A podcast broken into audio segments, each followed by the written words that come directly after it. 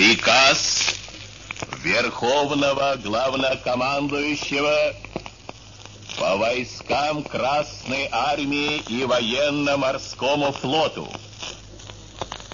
8 мая 1945 года в Берлине представителями германского Верховного командования подписан акт о безоговорочной капитуляции германских вооруженных сил. Великая Отечественная война, которую вел советский народ против немецко-фашистских захватчиков, победоносно завершилась. Германия полностью разгромлена.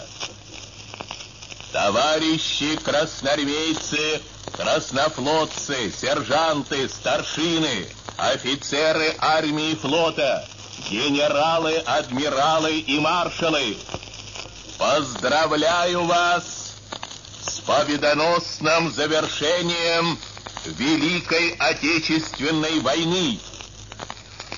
Вознаменование полной победы над Германией.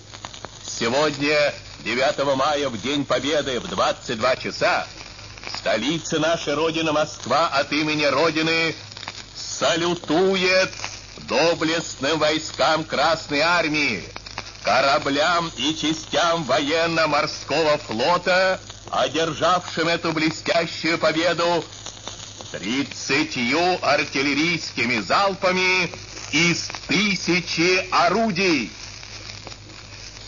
Вечная слава героям, павшим в боях за свободу и независимость нашей Родины.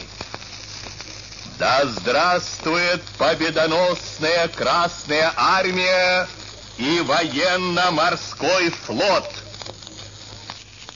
Верховный главнокомандующий маршал Советского Союза Сталин.